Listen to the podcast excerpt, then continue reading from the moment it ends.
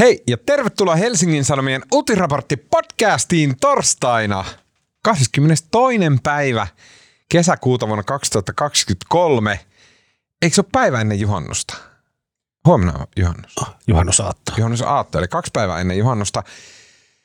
Mun nimi on Tuomas Peltomäki äh, ja kanssani täällä Helsingin Sanomien podcast-studiossa Helsingissä, Suomessa, äh, Suomen kesässä, äh, Euroopan kesässä, maapallolla ovat äh, juhannuksen kalendaarisesta sijoituksesta tietoinen ja myös politiikkaa toimittava Helsingin Sanomien mm. toimittaja Marko Junkkari. Hei Marko. No moi. Ää, sä näytät tänään poikkeuksellisen upealta. Haluat kertoa miksi? Ai, että mä oon käynyt parturi. Ai niin, mulla on meikit naamassa. Niin, kerro, miksi sulla on meikit naamassa? Niin sä epäilet, että mä oon ollut aamulla jossain drag showssa. Niin mä ajattelin.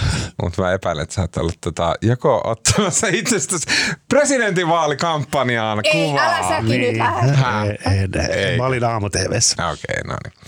Äh, tota, Markon mahdollisesta presidenttiudesta äh, minun kanssani innostuneena tässä istuu tota, Helsingin Sanomien äh, talouden ja politiikan toimittaja, Taloustoimittaja.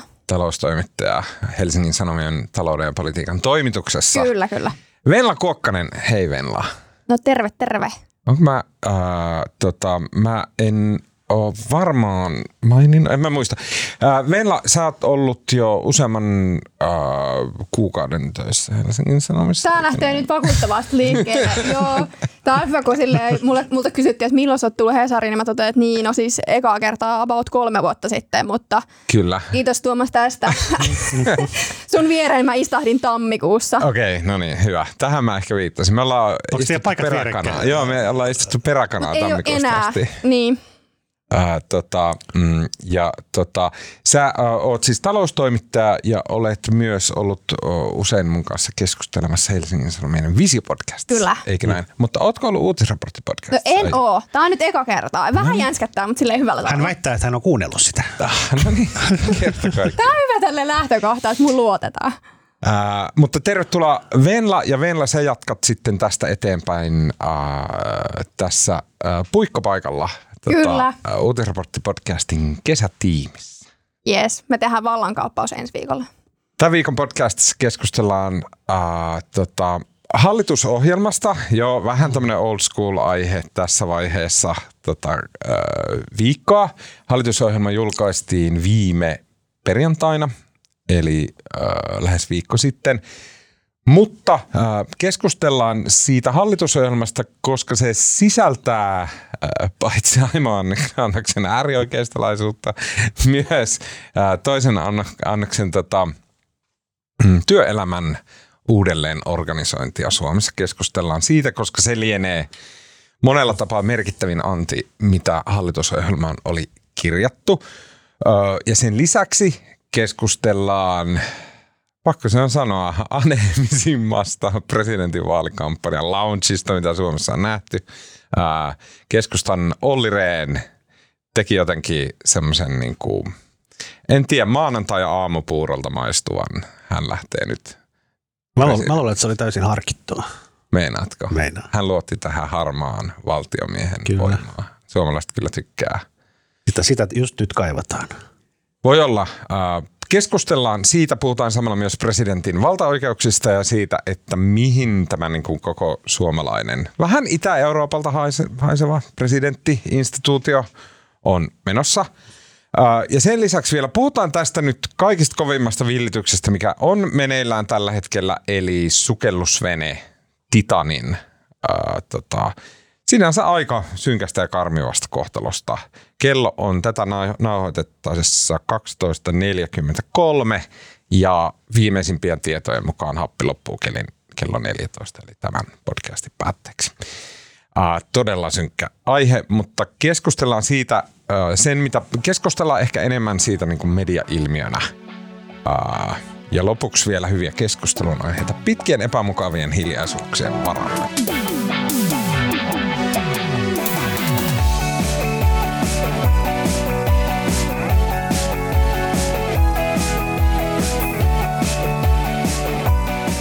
Okei, äh, me ei saatu vielä tässä podcastissa puhuttua reaktioista hallitusohjelmaan. Äh, hallitusohjelma tosiaan julkistettiin, vuodettiin ja julkistettiin, mutta että tota, sitten kun Petteri Orpo äh, apuministereineen äh, tota, esitteli sen, niin mikä teille jäi fiilis, että mikä tämä on tämä aika ja meininki, mihin Suomi on nyt astumassa? Mikä meillä sulla oli No siis, tunnelma? no ihan, ihan eka reaktio oli se, että mä katsoin sitä ohjelmaa ja sitten mä olin vaan silleen, että no siis, että tää, onko tämä nyt niinku kokoomuksen? Tai että, että missä ne kaikki muut puolueet on? Mm. Ja sitten mun mielestä oli niinku siis tosi mielenkiintoista, mä en ole nyt varma tuliko se tänään, mutta sitten mä luin semmoisen Ylen jutun, jossa oli tehty tekstianalyysiä. Ja sitten siellä niinku väitettiin, että RKP olisi jotenkin erityisen edustettuna siellä. Niin mä olin silleen, että mitä, mitä ihmettä? Että et en, jotenkin se tuli vähän niinku puskista, että jotenkin oli silleen, että no, Joo, näyt, näytti kokoomukselta. joo näytti kokoomukselta sama. Marko?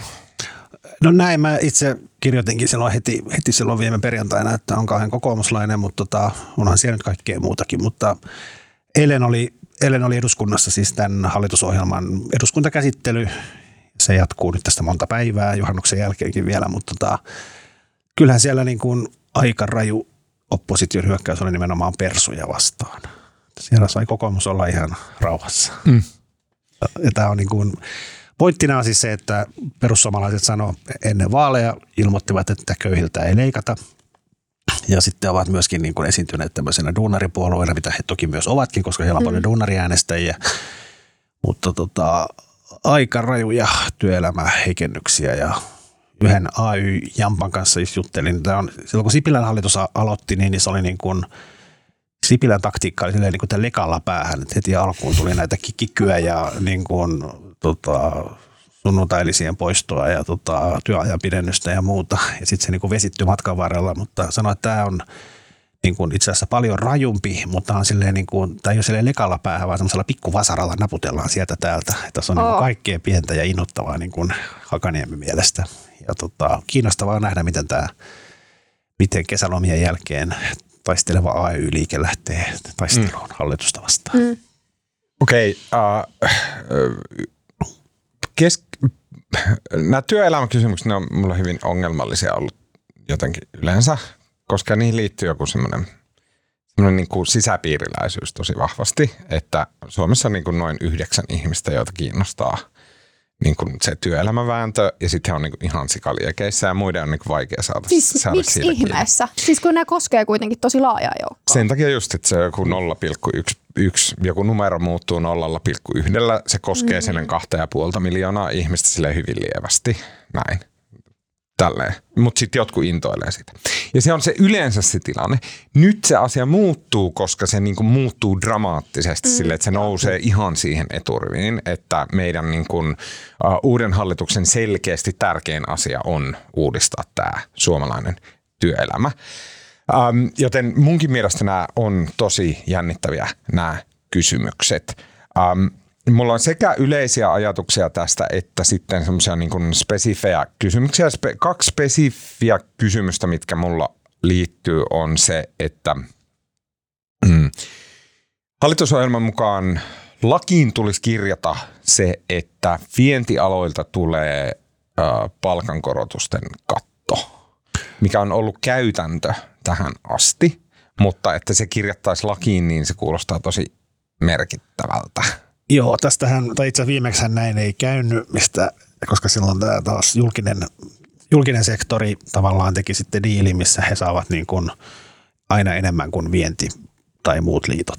Hmm. Näinhän tehtiin viimeksi. Ja tavallaan tällä haluttiin nyt estää, että näin ei kävisi, koska se pitkäaikainen perinne on ollut se, että niin kuin aikoina oli tupoja ja sielläkin nämä isot teollisuusliitot tavallaan neuvotteli kärjessä ja sitten on ollut ajatus tämmöisestä niin Ruotsin mallista, missä niin vientiteollisuus määrittelee raamit ja muut sitten eivät saa neuvotella yli sen. Mutta tämä meni viimeksi mönkään ja nythän tämä tuli kirjattuna lakiin ja tämä oli ilmeisesti vähän yllätys, yllätys myös hallitukselle, koska ne oletti, että, niin kuin, oletti, että tota, teollisuusliitot tykkäisi tästä, että nyt ne sais kättä pidempään, ettei niin kuin kunta-ala pysty niin kuin, rippuselässä niin kuin pääsemään parempaan tulokseen, että estäisi sen, mutta päinvastoin noin AY-puoli ihan raivostu, koska ne ei halua, että kukaan tulee sörkkimään. Pitäisi olla neuvottelu, vapaa neuvotteluiden työnantajan ja työntekijöiden välillä ja hallituksen pitäisi pysyä poissa siitä. Ai siis kä- kävikö se silleen, että työnantajat ei tykännyt? Ei, ei tästä tykännyt mun mielestä kukaan. Oh jaa, okei. Okay. Mutta siis voiko tämä nyt johtaa sit siihen tavallaan, että jos periaatteessa on niin Mä, sanotusti... mä puhuin siis työntekijäliitosta äsken, mutta Ah, mä uskon, että työnantajat okay. tykkäsivät. Mutta siis että tavallaan voiko tämä sitten johtaa siihen, että nyt tavallaan tänä vuonna just nähty tällainen kertaerät jotenkin sitten, että lähdettäisiin niinku sillä pelaamaan, jos tällainen kirjaus Mä en, osaa, mä en, osaa, en osaa sanoa, mitä se tarkoittaa, Joo. mutta siis kyllähän myös valtakunnan sovittelijakin oli sitä mieltä, että, että hus pois hallitus tästä mm. sörkkimästä. Mutta mitä tämä nyt tarkoittaa, kun mun mielestä kuulosti omituiselta, että tämä asia, mikä on ennen oltu sille, että tästä neuvotellaan, ja sitten se on semmoinen ei-hallituskysymys, vaan se on nimenomaan näiden työnantaja- ja työntekijäliittojen kysymys, niin sitten yhtäkkiä se ollaan nakuttamassa. Mitä se tarkoittaa? Jos mä nyt oikein ymmärsin, se tarkoittaa sitä, että valtakunnan sovittelija, sitten jos tulee niin kuin työntekijäpuoli ja työnantaja ei pääse sopimukseen ja sitten se menee valtakunnan sovittelijalle, niin valtakunnan sovittelija ei saa tehdä näitä sopimusehdotuksia, jotka ylittää tämän aja- aiemmin tehdyn viennin. Onko valtakunnan sovittelija sen niin kuin laissa säädetty tehtävä? Äh, sen tehtävät on mun mielestä nyt Okei, nyt Mennään anteeksi. Joo, niin Nyt mennään liian tarkkaan on, on, yksityiskohtiin, on varmasti ja myös siis äh, toi, työ, e- e- toi Temmi nimittää valtakunnan sovittelija, että sillä on kytkös hallituksella. Mä en tiedä, mitä sen tehtävistä on määritelty hallituksessa tai okay. laissa. Okei. Okay. mulla on, nä, tähän liittyen mulla on niin su, semmoinen per, periaatteellinen kysymys, johon mä haluan palata kohta. Toinen asia, mikä, mm, mikä mulla pisti silmään, ja musta tuntuu, että tämä on tärkeä, on kirjaus, että hallitusohjelman kirjaus, että lainsäädäntövalmistelun pohjana on vuonna, on vuonna 2016 valmistunut kolmikantaisen työelämän raportti ilman niin kutsuttua luottamusmieslukkoa.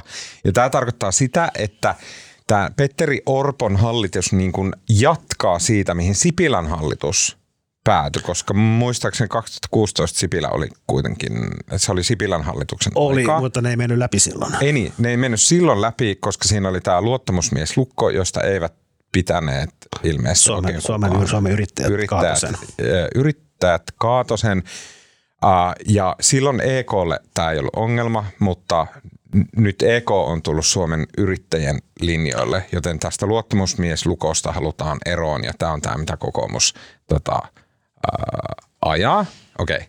No niin. Tämä kuulostaa kaikki mun mielestä todella mystiseltä ja tässä ollaan niinku semmoisessa, että miksi kukaan ymmärrä tota, Nyt, työ... mä, nyt mä ymmärrän, että miksi sä sanoit, että ketään ei kiinnosta. Niin, joo joo. Koska tai että tää on- mä itse poimin ihan eri asioita Okei, okei. sieltä. Ja, ja myös, että tämä on tämmöinen, että okei, no mitä tämä tarkoittaa. Ja sitten kun tätä rupeaa googlaamaan, että okei, mitä tämmöinen kirjaus jossain hallitusohjelmassa voi mahdollisesti tarkoittaa, niin sitten mennään sille, että aa, okei, korkeimmassa oikeudessa oli joku keissi, jossa on tähän otettu niin kuin linjaus tähän ää, tota, luottamusmieslukkoon. No vieläkään mä en oikein ymmärrä, että mikä se luottamusmieslukko on. Sitten se, ru- se rupeaa lukemaan ihan hirveän määrä, että aa, mitä tämä tarkoittaa, miten tämä liittyy Sipilän hallituskauden ja niin bla bla bla bla bla, näin.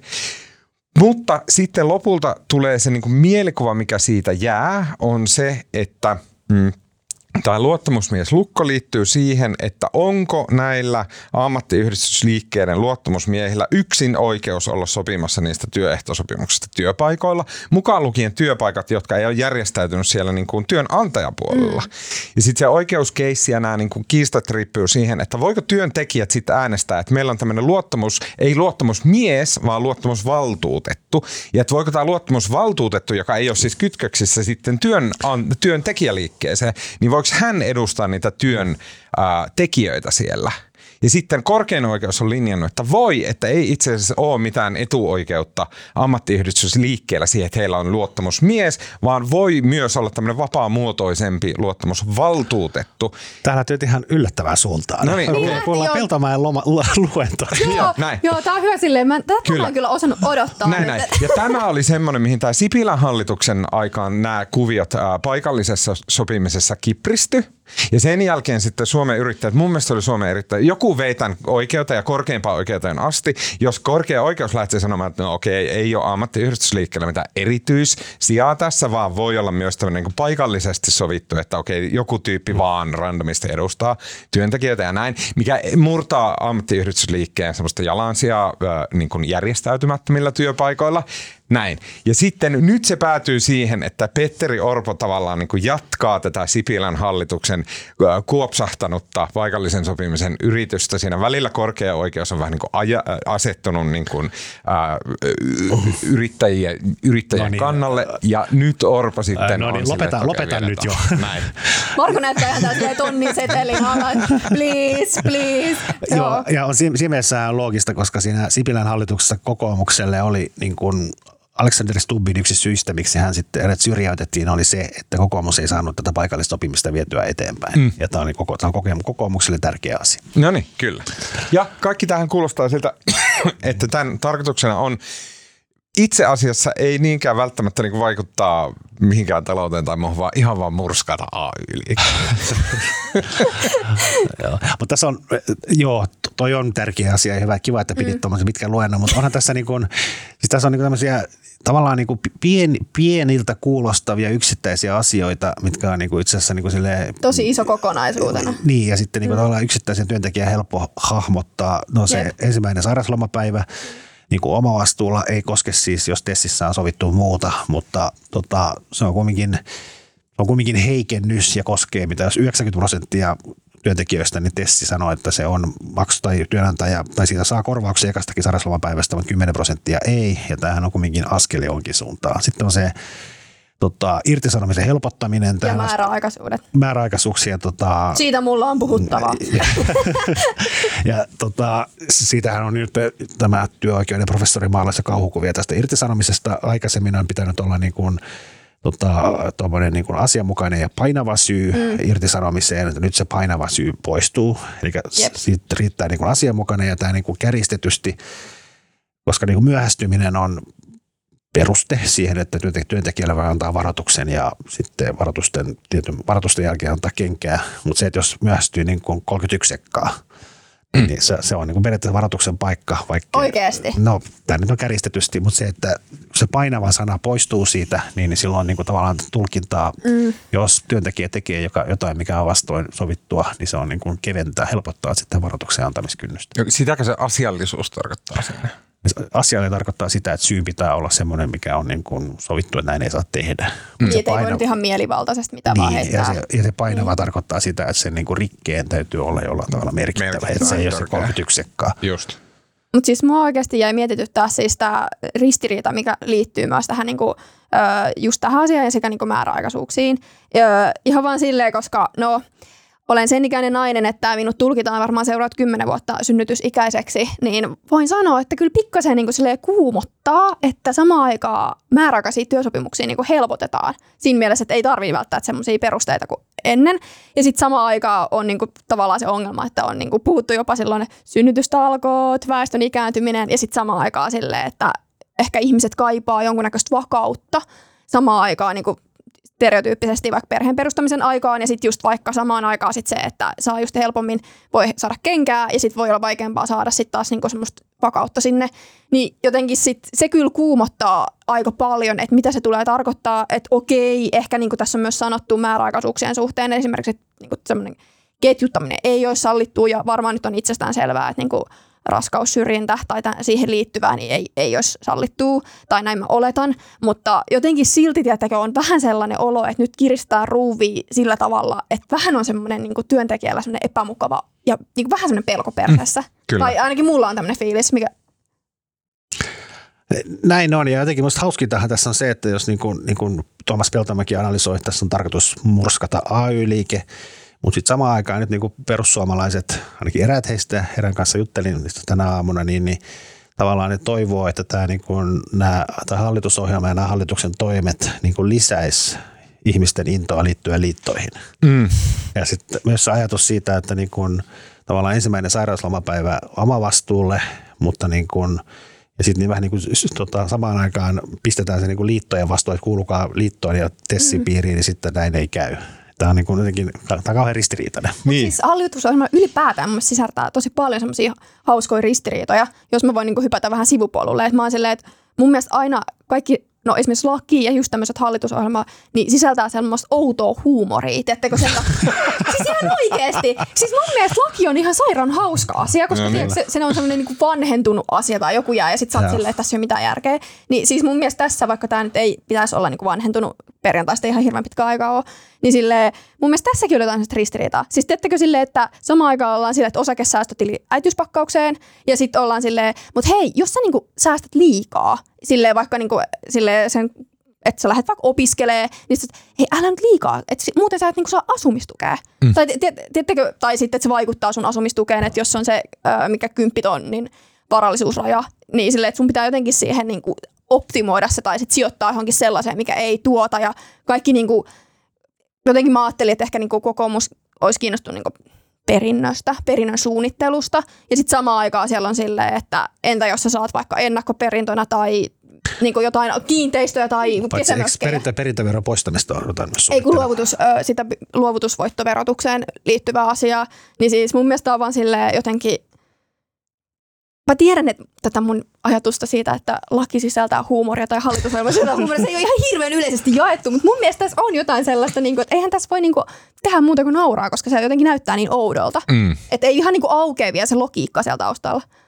Mun mielestä logiikka on selkeä ja se on se, että hallitusohjelma sisältää tämmöisiä niin kuin täkyjä, jotka, joita ei sitten niin ajatellakaan, että ne menee läpi.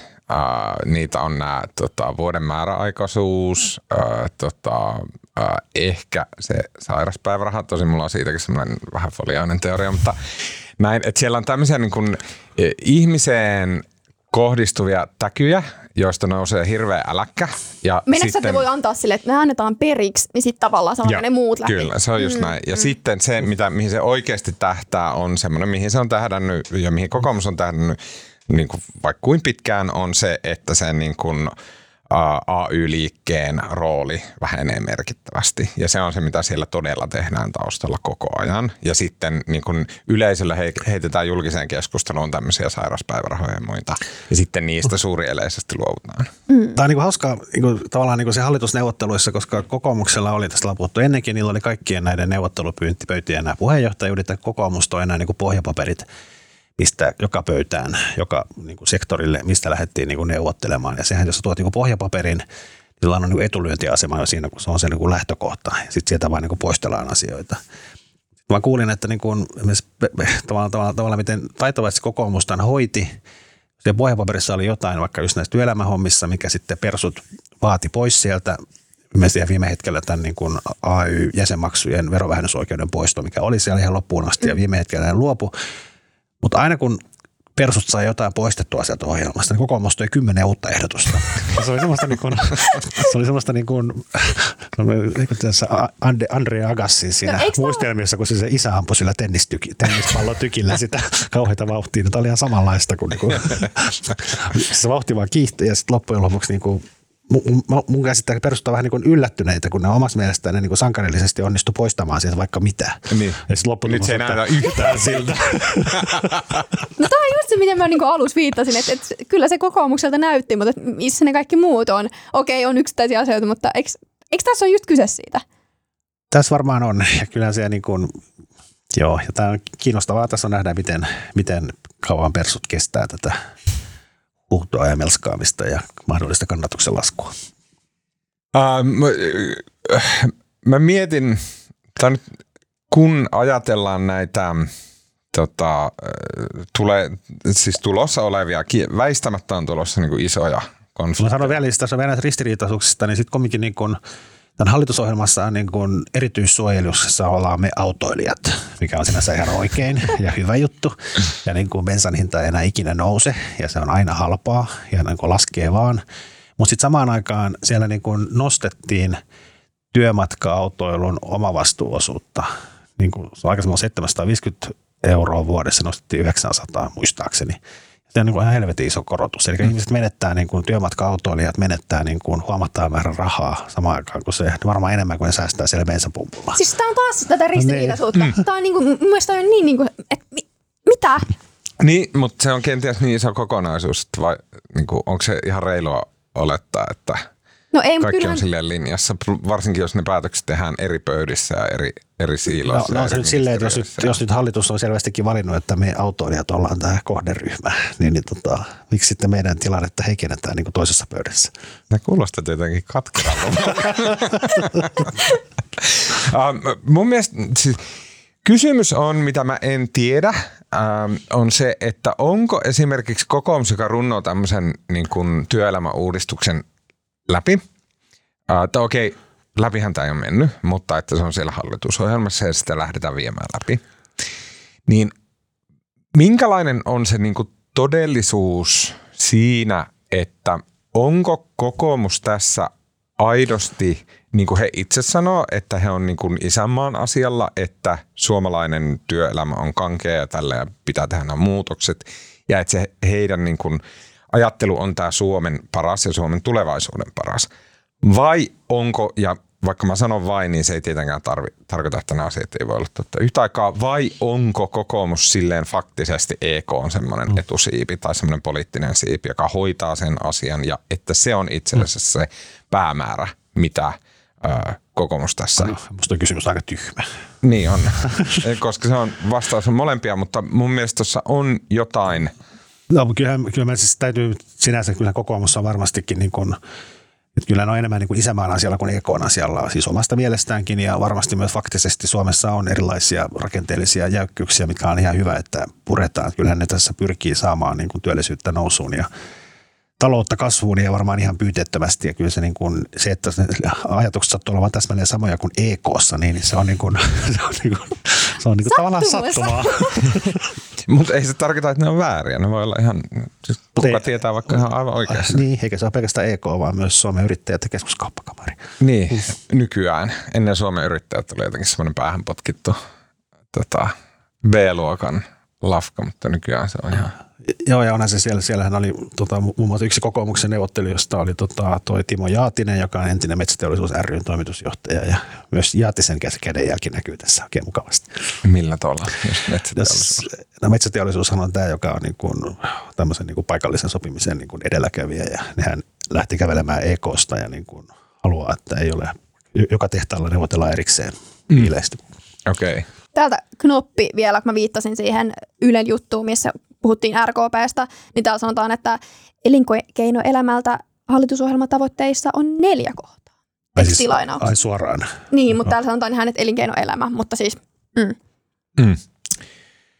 Uh, mä näin Twitteristä, liittyy tähän tai ei, mutta mä näin Twitterissä ihan hauskan pätkän liittyen näihin Ranskan tota, uh, eläkemellakoihin, että, tota, että kun ihmiset syyllistyy jatkuvasti siihen ajatusharhaan, että niin kuin ranskalaisilla eläke alkaa sille 55-vuotiaana ja se on todella runsas, niin miksi helvetissä ne menee polttamaan jotain autoja, kun niillä on paljon paremmat olot kuin muilla? nyt mä putosin ihan, mi- mistä sä nyt oot niinku Ja, puhumassa? ja, ja, ja sitten, että se, se ajatusharha on se, että ra- oikeasti ranskalaisilla on eläke 55, tämä on nyt liiottelua, ja se on erittäin runsas sen takia, että ne menee polttaa autoja. Ja Mä, mä en ole vieläkään päässyt takaisin. Suomessa ollaan menossa tismalleen samaan tilanteeseen, missä äh, tullaan käymään tämä sama perustelu, että no mutta hei asiat on aika hyvin, että eikö tässä nyt kaikki voi vähän luovuttaa. Ja sitten, että jos haluaa, että ne asiat pysyy hyvinä, niin sitten pitää mennä mellakoimaan. Näin mä vaan sanon. Tämä opin mun Pariisin reissulla. Ai niin kuin sä kävit Pariisissa. Okei. Ähm, hallitusohjelman julkistamisen ja eduskuntakäsittelyn ja kaiken muun ohella oli tämmöinen niin kuin esittäydyttiin, eli nimettiin ministerit ja tota, nimettiin valiokuntien puheenjohtajat ja sitten mentiin eduskuntaan ja käynnisteltiin siellä se äh, keskustelu. Siinä suurta draamaa aiheutti ei niinkään työelämäasiat, vaan varsinkin perussuomalaisten valinnat ja roolit ja näin. Eniten keskustelua herätti se, että mm, Riikka Purra nimesi omaan ministeri äh, joukkueeseensa äh, tämmöisen äh, tota, Wilhelm Junnila äh, nimisen hepun elinkeinoministeriksi. Ja sitten äh, Junnilan tausta on silleen hyvin, hyvin kyseenalainen sillä tavalla, että siellä löytyy semmoisia niin epämiellyttäviä linkkejä Siis oikeisiin natseihin, ei semmoisiin leikkinatseihin, nykyään tavallaan ketä tahansa sanotaan natseiksi, mutta että niinku ihan oikeeseen äärioikeistoon. Ja sitten siitä nousi ö, älämölö. Seuraava älämölö nousi siitä, että Purra nosti Jussi halla äh, tota, valtakunnan protokollassa kakkoseksi, eli eduskunnan puhemieheksi. Tämä oli monelle tosi vaikea paikka niellä. Ja sitten kolmas älämölö nousi siitä, että halla eduskunnassa tota, nitisti alkuunsa keskustelun tämän Junnilan natsiyhteyksistä. Joten en tiedä itsellä. Milleen se, milleen se nitisti? Hän sanoi, että, tota, että tästä kysyttiin eduskunnassa, niin hän sanoi, että tässä, tässä nyt keskustellaan jostain ihan muusta. Keskustellaan hallitusohjelmasta eikä, eikä tota Junnilan. Niin Junnila sanoi itsekin, tai jotenkin nauratti. Mä tänään hän sanoi ilta, iltasanomille, että tota, tämä asia on nyt loppuun käsitelty. Niin. Joo, ja sitten hän on myös niinku verrannut, tai sitten mä just poimin tämmöisen asian, että se piti jonkun puheen äärioikeistolaisen kansallismielisen liittoman tapahtumassa 2019. Joo. Ja sitten se on niinku itse verrannut sitä, että no, et voisihan käydä keskustalaisessa maatalousnäyttelyssä puhumassa, näin Yle kertoi. Niin mä oon silleen, että on tässä ehkä vähän niin kuin mielenkiintoinen rinnastus ja sitten hän itse niin toteaa, että nyt, nyt ei, ei enää puhuta. Siitä, että oli tietoinen tai ei, mutta piti sitä tärkeänä. Siinä nyt voisi olla jonkunnäköinen perustelu. Mutta varmaan perusteli käy... myös sillä, että siellä on käynyt vastaavasti tilaisuudessa eri puolueiden edustajia. Ja eri puolueet on siis perussuomalaiset ja sinimusta. Sen lisäksi sitten, kun tästä Junnilasta oli nyt sitten ihmiset päässyt hajulle, niin löysi, löytyi tätä, että hän, hän, me, meillä on listattuna ihan ansiokkaasti Joona Aaltosen kirjoittamassa jutussa – Junnila vaalinumero vuoden 2009 eduskuntavaaleissa oli 88. Tätä siis Junnila itse ei ole voinut valita, vaan se on tullut sattumavaraisesti. Sanoo jotain kyllä kohteloivasta.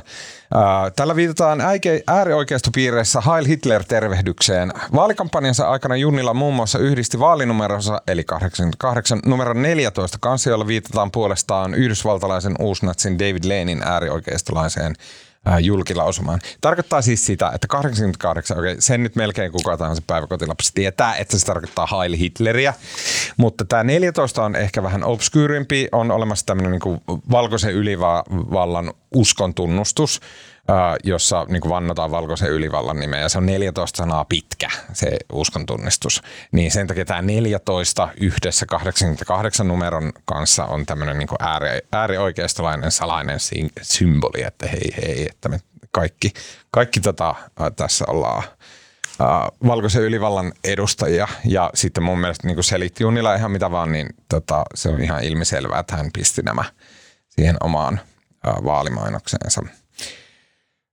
tota, sen lisäksi hänet on kuultu yh, vitsailevan tästä 88 numerosta ää, tupaillassa mm, vaalien alla. Ää, ja sitten vuonna 2015 ää, eduskuntavaaleissa Junnilan kampanjaslogan oli kaasua. Ää, ja sitten tämän 2015 vaalikampanjan kampanjamainoksen Junnila on tallentanut omille verkkosivuilleen nimellä kaasutus.jpg.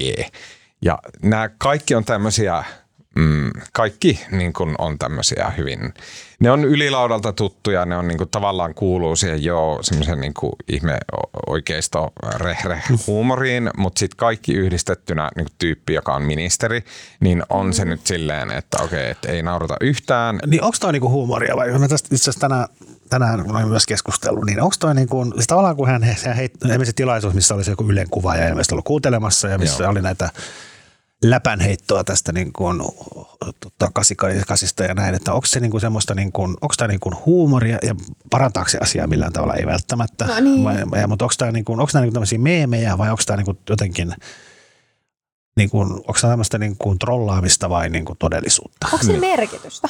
En mä tiedä. Mun mielestä sillä on. Mikä uh, merkitys? On, on äärimmäisen huolestuttavaa ja asia, jolle on tehtävä jotain, jos ministeri, jolla on kaiken näköisiä oikeuksia, mitä normi ihmisellä ei ole, tiedonsaantioikeuksia, niin kuin määräysoikeuksia, kaiken näköistä valtaa, mitä normaali ihmisellä ei ole, puhumatta niin kuin mielipidevallasta, joka on ministerillä todella iso. Jos hänellä on ihan oikeita yhteyksiä ihan oikeaan äärioikeistoliikehdintään, tarkoittaa siis käytännössä PVL tai sitten mm. uh, sitä sinimustaa kansanliikettä, jonka sisällä on ihan täysin oikeita uusnatseja, mukaan lukien Terhi Kiemonkin, joka on ihan viiden tähden sekopää, joka on muun muassa, ja, niin kuin, tämä ei ole musta maalaus, mutta että Anders Bering Breivik lähetti oman manifestinsa Terhi Kiemongille. Että puhutaan niin todella HC-luokan oikeistolaisista, siis äärioikeistolaisista. Jos meillä on ministeri, jolla on suoria yhteyksiä tämmöisiä ihmisiä, on tosi paha juttu ja sille on tehtävä jotain ja siis jonkun täytyy reagoida siihen jollakin tavalla. Sitten on, se on pakko pystyä erottamaan, että okei, että jos niin kuin Kainolopieru, Rehre, Heil Hitler 88 on niin kuin semmoista ylilauta kautta neljätsän kautta sitä, niin kuin meemiläppää, mikä on paskaa ja typerää ja sitä niin kuin tavallaan niin kuin kalustetuissa huoneissa pitäisi käydä, mutta on pakko myös voida hyväksyä, että se on tiettyä, tietyn porukan läppää ja sitten se on näin. Mutta sitten taas se läppä, mikä on ylilaudalla ok, niin eihän se kuulu poliittisen kampanjan. No kun tota mä vähän niin kuin tarkoitin, että tavallaan, että totta kai mä ymmärrän sen eron, että oot sä niin kuin oikeasti sitoutunut joihinkin sellaisiin ajatuksiin, mutta jos sä et sä heität niin kuin sellaista läppää ja sä et niin kuin ymmärrä sitä kontekstia, tai että et, onhan siinä joo ero, en mä mm. niin kuin sitä lähde sanoa, mutta just se, että kyllä, kyllä mun mielestä sekin osoittaa jonkunnäköistä harkitsemattomuutta tai sellaista, niin kuin, e, e, eikö hän ole niin kuin tajunnut sitä, että kuinka, että jotenkin kaatuu hänen niskaansa jossain vaiheessa todennäköisesti. Niin, kun hän kampanjoi tällä. Niin. Niin. Sitä mä niinku tarkoitan. Kyllä, nimenomaan. Mä mietin, että eikö esimerkiksi halla jos niinku häntä, häntä, häntä vastaan lasketa tota, edelleen se, että hän on sinne blogiinsa kirjoittanut Mun mielestä silloin, kun ennen kuin hän, hän ei kampanjoinut, hän ei ollut poliitikko, hän oli niin tämmöinen oikeistolaisblogisti – Uh, niin hän silloin kirjoitti ne tekstit, josta hän, hän sai tuomiot ja näin. Ja ne oli niin kuin silloin, kun hän ei ollut poliittisessa roolissa, niin tavallaan halla laiminlyönnit tässä mielessä on paljon pienempiä kuin Junnilan, joka teki tämän poliittisesti aktiivisesti ja näillä niin kuin, niin kuin silmännikkauksilla ja muilla nimenomaan haki sitä poliittista pääomaa ja, ja mm. ääniä. Niin ja varmaan nimenomaan ääniä siltä suunnalta. Niin. Mm. Ja mun mielestä toi niin kuin ehkä vielä palataan siihen, musta niin kuin ehkä typerin kommentti ikinä on sanonut, että hänen mielestä asia on nyt loppuun käsitelty. Kyllä. Niin. Aa, niin kuin hän sitä määrittele. niin Mutta viittaskaan hän tähän siihen, kun Halla, sano, Halla sanoi eduskunnasta, että niin kuin tässä nyt ei puhuta tästä. No, mä ei. Niin. Hän on myös julkaissut, siis Junnila on julkaissut uh, tota, omalla Facebook-sivullaan tästä, tähän kannanoton. Mitä hän sanoo siinä? Että olen vuosien varrella laskenut leikkiä tavalla, joka nyt jälkikäteen ajateltuna tuntuu typerältä ja lapselliselta. Olen toiminut väärin ja pahoittelen toimintaani. Tällä oli Junnilla kirjoitti ja sitten kirjoitti mm. vähän laajemmin. Eli hänkin käyttää tätä huumorilla, huumorikorttia niin, tässä. Kyllä, näin. Ja mun, niin kuin, en tiedä, mun mielestä huumori on ok ja niin kuin, tosi mm-hmm. monet ihmiset ymmärtää ne niin kuin, silmäiskut. Ja mä, mu, siis, mä en nyt halua mitään niin kuin, natseja tässä puolustella, mutta on olemassa vielä semmoinen, niin kuin, että se on osa sitä semmoista, niin kuin, että siihen sisältyy se, että hei, että mä sanon nyt 88 tietäen, että se aiheuttaa liberal tears, hysteeriset, hiuksensa siniseksi väljäs, värjä, värjänneet, naamalla vistetyt, sukupuolesta epävarmat twitteristit saa hermoromahduksen tästä, wink, nudge, ja, ja sitten se sisä, siihen sisältyy, että kukaan normaali ihminen hän ei ota tällaisia todesta. Että se on se, niin kuin, sen tietyn jengin semmoinen niin ajattelu kautta puhetapa. Niin se provosointi tyylinen. just. Mä, mä oon miettinyt, koska mä oon kuullut niin monessa muussakin yhteydessä tavallaan tämä provosointi mm. niin kommentin ja siihen vetoamisen. Ja sitten jotenkin se, mun on vähän vaikea, vaikea ymmärtää sitä, että miten se voi olla kerta toisensa jälkeen hauskaa provosoida jotain. Mutta mä otan nyt myös vähän sellaisen toisenlaisen hatun päähän hetkeksi aikaa, koska ö, tavallaan just viittasit siihen niin kuin vanhoihin tapahtumiin esimerkiksi halla kohdalla ja muutenkin, niin tietyllä tavalla mä ymmärrän, nyt jos ei puhuta just tästä kontekstista, niin sen, että ihmisiä välillä ottaa päähän se, että miksi kaivellaan vanhoja. Ihmiset mukaan ja ihmiset tekee niin kuin asioita pieleen ja ei ihan muista, mitä on tehnyt tai osannut nähdä vaikka sitä, että missä ne on 10 tai 20 vuoden päästä. Niin tietyllä tavalla mä ymmärrän joskus, kun ihmiset vetoo sellaiseen, että vähän niin kuin armollisuuteen. Nyt tavallaan, mutta sitten kun mä otan sen tähän kontekstiin, niin taas mun on vähän vaikea pitää sitä hattua enää, enää päässä, mä sanon suoraan, mutta mm. mä, mä yritän. Mä Mutta yritän. sä halla tässä vai Junnilaa? No ehkä, on- ehkä tä, joo, okei. Ö, ehkä mä viittaan ylipäätään kaikkeen, kaikkeen muuhun tässä kohtaa. Ehkä, no niin, no joo. Tää oli vaan lähinnä semmoinen, että mä yritän niin katsoa asiaa eri mm. näkökulmasta, mutta ehkä, ehkä, ehkä mä nyt ihan tässä kohtaa onnistun. Myönnän suoraan, mä yritin. Kyllä.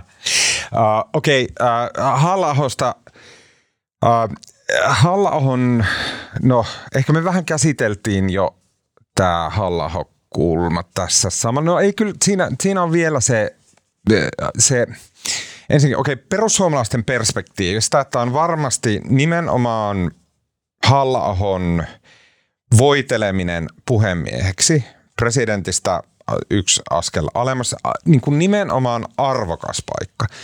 Mun mielestä siinä on jotain, niin kuin jälleen perussuomalaisesta perspektiivistä, siinä on varmasti jonkunnäköinen tarinan kaari saa päätöksen ja se päätös on se, että halla niin kuin, joka lähtee siitä niin kuin, heidän näkemyksensä mukaan niin kuin, suotta päähän potkitusta niin kuin sankarista, joka alkoi puhua oikeita asioita omassa blogissaan ja joka tuomittiin väärin perusta ja bla bla bla, niin nyt hänet voidellaan niin kuin valtakunnan niin kuin suuruuksien jouk- joukkoon eduskunnan ykköseksi ja näin. Ja siinä on varmasti semmoinen kaari, mi- mistä perussuomalaiset niin kuin ja kannattajat on tosi tyytyväisiä siihen. Kysymys tietenkin, mikä herää sitten kaikkialla muualla, on se, että okei, oli halla mitä mieltä tahansa, ja mä oon sanonut aiemminkin, että mun mielestä hän on saanut paljon anteeksi siitä, että hän on niin, kuin niin reippaasti ollut ulkopoliittisesti ottanut kantaa tämän Ukrainan sodan ää, tota, mm, suhteen. Niin, mutta kyllähän meidän muiden täytyy vähän pysähtyä miettimään, että aa, okei, ensinnäkin miltä näyttää ulospäin, okei, toiseksi miltä näyttää ulospäin, ja ensinnä, että okei, että mitä me itse suomalaiset ajatellaan tästä, mm. että halla kaltainen ihminen on sillä yk- ykköspaikalla eduskunnassa, eli puhemiehenä. Mitä me ollaan tästä mieltä? Joten mun kysymys on, että mitä me ollaan tästä mieltä? No mä jotenkin musta, niin kuin, no tää on siis meidän parlamentaarinen käytäntö, että toiseksi suurimman hallituspuolueen valitsema henkilö tullaan äänestämään tota, puhemieheksi ja nythän siellä itse asiassa joskus tässä puhemiesäänestyksessä on ollut protesteja, mutta nythän se äänestettiin, sitä äänesti myös oppositio. Hauska yksityiskohta siellä oli se, että itse asiassa Eva Biaudet, tämä RKPn liberaali kansanedustaja, sai yhdeksän ääntä tässä puhemiesäänestyksessä, mikä on sattumalta sama määrä kuin RKPn kansanedustajien määrä.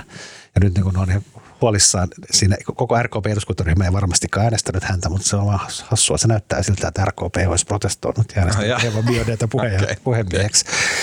Mutta tota, eikä mä usko, että tämä nyt on se niin kuin, tämä on niinku tavallaan se määränpää. Että Kyllähän mä luulen, että tämä oli tämmöinen Jussi halla niin presidenttikampanjan aloitus. Ja puhemiehen paikkahan on loistava paikka kampanjoida. I- ihan varmasti, mutta mun mielestä puhemiehen paikalla on jotain semmoista, Okei, mun mielestä si- sitä paikkaa hyvin kuvastaa se, että mikä oli jälleen kerran pulla, Purron, niin kuin, tai kuka se nyt siellä se Puppet Master onkaan. Ja siellä vielä, vielä tarkennuksena, mikä mä itse asiassa tuossa aamutelkkarissa, missä mä olin, niin me tästä puhuttiin samasta aiheesta, niin, niin siellä tavallaan se havainto siitä, että Juho Eerola, joka oli aikaisemmin ollut perussuomalaisten edustaja siellä puhemiehistössä, niin sillehän ei tullut mitään paikkaa nyt, tota, mitään paikkaa tota, hallituksessa eikä muuallakaan. Ja se nyt selvästikin näyttää siltä, että halla istuu vaan sinne syksyyn, jolloin hän aloittaa presidentinvaalikampanjan. Ja Jaa, sitten. Eerola siirtyy sinne puhemieheksi. Siitä huolimatta, vaikka se niinku sille, niinku mun mielestä tuolla ei, siis tuolla ei pysty väistämään sitä kysymystä, että vaikka se on jonkunnäköinen niin pimpeli-pompeli, niin heitellään jotain palasia ilmaa ja tällä tähdätään mä näen, johonkin- miten, miten tämä nyt on niin erilaista kuin se, että hän on ulkoasianvaliokunnan Niin, puheenjohtaja. Tai niin kuin, siten, että se on niin korkea-arvoinen se paikka.